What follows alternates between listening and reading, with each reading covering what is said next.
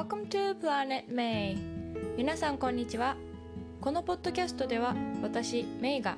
海外生活やビーガンライフバイリンガル教育読書を通して学んだことをシリコンバレーからお届けしています。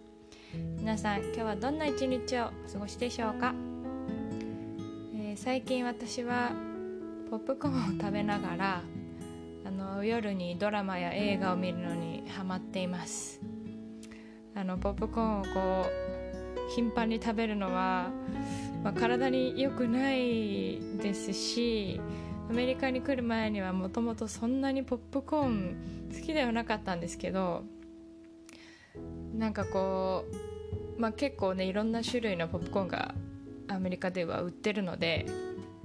いろいろ試したりですとかしているうちにすごく好きになって今は特にね映画館に行けないのでこう電子レンジでパンパンってこう作ると、まあ、家中がこうポップコーンのね香りになってすごく幸せな気分になれるので映画館にいるような気持ちで楽しくドラマや映画を見るのにハマっています。はい、えー今日はですね発達障害の子供を伸ばす魔法の言葉がけという本について紹介したいと思います、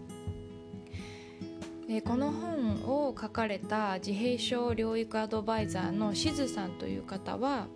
息子さんが3歳の時に、えー自閉症というふうに診断されたそうです。ただ実際どうすればいいかっていうのを日本のま医療機関で教えてもらえないことが多いそうでこのしずさんも自身で調べていろいろ実践してそして3年後の小学校にその子が上がる時には、まあ、自閉症の疑いがないという診断になったという経歴の持ち主です。この本にも書かれてあったんですけど発達障害の療育についての研究は北米で進んでいるそうで、まあ、その研究の中でも適切な対応をすることによって子どもたちが驚くほど伸びるっていう例が多数報告されているそうです。その自閉症の子どもたちに効果的だと言われている代表的な療育法の一つに ABA と呼ばれるものがあるそうです。これは英語で Applied Behavior Analysis と言うんですが応用行動分析日本語で言うととなりますでどんなことをまあしていけばいいかとかこの本にはどんな言葉がけをしていったらいいかっていうのがとても具体的に書いてあったので私は子供がいないんですがまあこう学校で子供たちと関わったりする時にもすごく活かせるなと思いました。うん、で、まあ、大切なことこの ABA を実践していく中で大切なことがいろいろ書かれてるんですが、まあ、大きく分けると3つあって1つ目はまあ子供とのいい関係づくり、まあ、大人がこの子と過ごすのは楽しいっていうふうに感じていることもすごく大事で子供ってすごくこう直感が冴えているというかなんとなくこの人は信頼できるなっていうのはすごく感じやすい敏感だと思うのではいそのいい関係づくりがまずは大切だそうです。2つ目にスモールステップで成功体験を重ねさせてあげること。1回目の目標設定のレベルはとにかく低くして、まあ、一歩進めただけでもあのね大きな成長というか成功体験になるので、うん、とにかくちっちゃなスモールステップで進,、ま、進んでいけるようにする。そして3つ目が子供にとって何よりのご褒美である褒める。ということが大切というふうに書かれていました、うん。まあ、なかなかこう結果が出ない時も「頑張ってるね見てるよその調子」っていう声かけがあるだけでやっぱり頑張れる子が多いっていうふうに書かれていて、うん。まあ、学校で見ていてもねそうだなっていうふうに思います。あと笑顔もすごく大事だったりこう何で褒められたかっていうのが子供に分かるようにその褒めるタイミングも必ずそのいいことした頑張った行為の直後にしっかり言葉で伝えることが大事っていうふうに書いてありました私が一番心に残ったところは必ず成功体験で終わりにする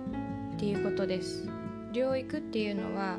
その子の発達障害の特性ですとか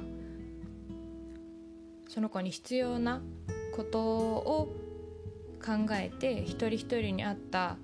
サポートですとか、まあ、練習というか、うん、あの自立に向けて取り組んでいけるように支援をしていくっていうことなんですけれども練習の時に必ず成功体験で終わるようにするっていうのがとってもとっても大切だそうです。読んでいてすごく思ったのが、まあ、私もクラスですごくこれを大切にしているなっていうこととやっぱりこう叱られたマイナスの記憶って強く残りやすいのでどんな時も最後は必ず褒めて終わりにして学ぶことは楽しいとか新しいことに挑戦するのがすごく嬉しいとかっていう、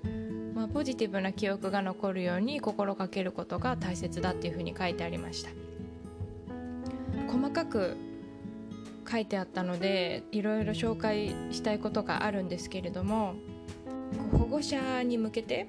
子育てしているお父さんお母さん家族の方に向けて主に書かれている本なので、うん、とにかくこう周りのことを自分の子を比べることをするんではなくてその子の過去と現在を比べるように昨日よりもこれができるようになった1年前よりもここが成長したっていう風に比べるようにしてほしいっていうことですとかあとこの子には絶対無理だっていう思い込みをしないでほしいっていうふうにも書かれていました。やっぱりこの ABA っていう療育法によって大きく伸びる子もいればなかなか、うん、成果が目に見えない子ももちろんいるそうなんですけれどもやってみなければわからないですしやっぱり繰り返して私たちも言葉を覚えたりしていったので、うん、その記憶や行動を定着させるためにはもう根気強く繰り返しやるしかないっていうことが書かれてました。ドイツの心理学者の、えー、エビングハウスの忘却曲線っていうものがあるそうなんですけれども例えば1回100%記憶したものがあったとしても1時間後にはその記憶は44%しか残ってなくて24時間1日経つと100%覚えてたことも26%まで低下してしまうそうなんですね。でやっぱりハンディキャップを持つ子はさらにその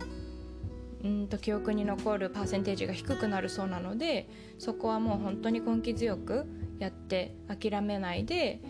うん、関わっていくことが大切っていうふうに書いてありました。あとできるだけ肯定的な言葉をかけるっていうこともすごく共感できました。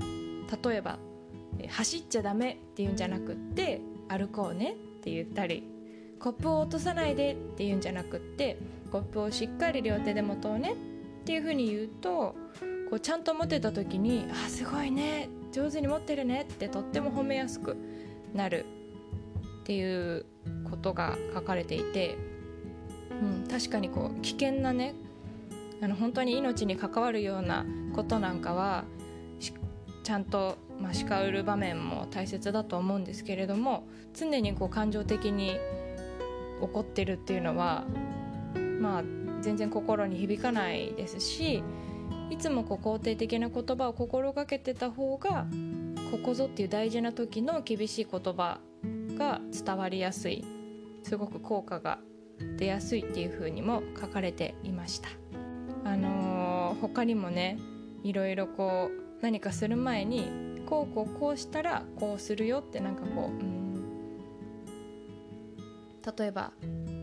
スーパーに入ってもし泣いてしまったらお菓子が欲しくて泣いてしまったら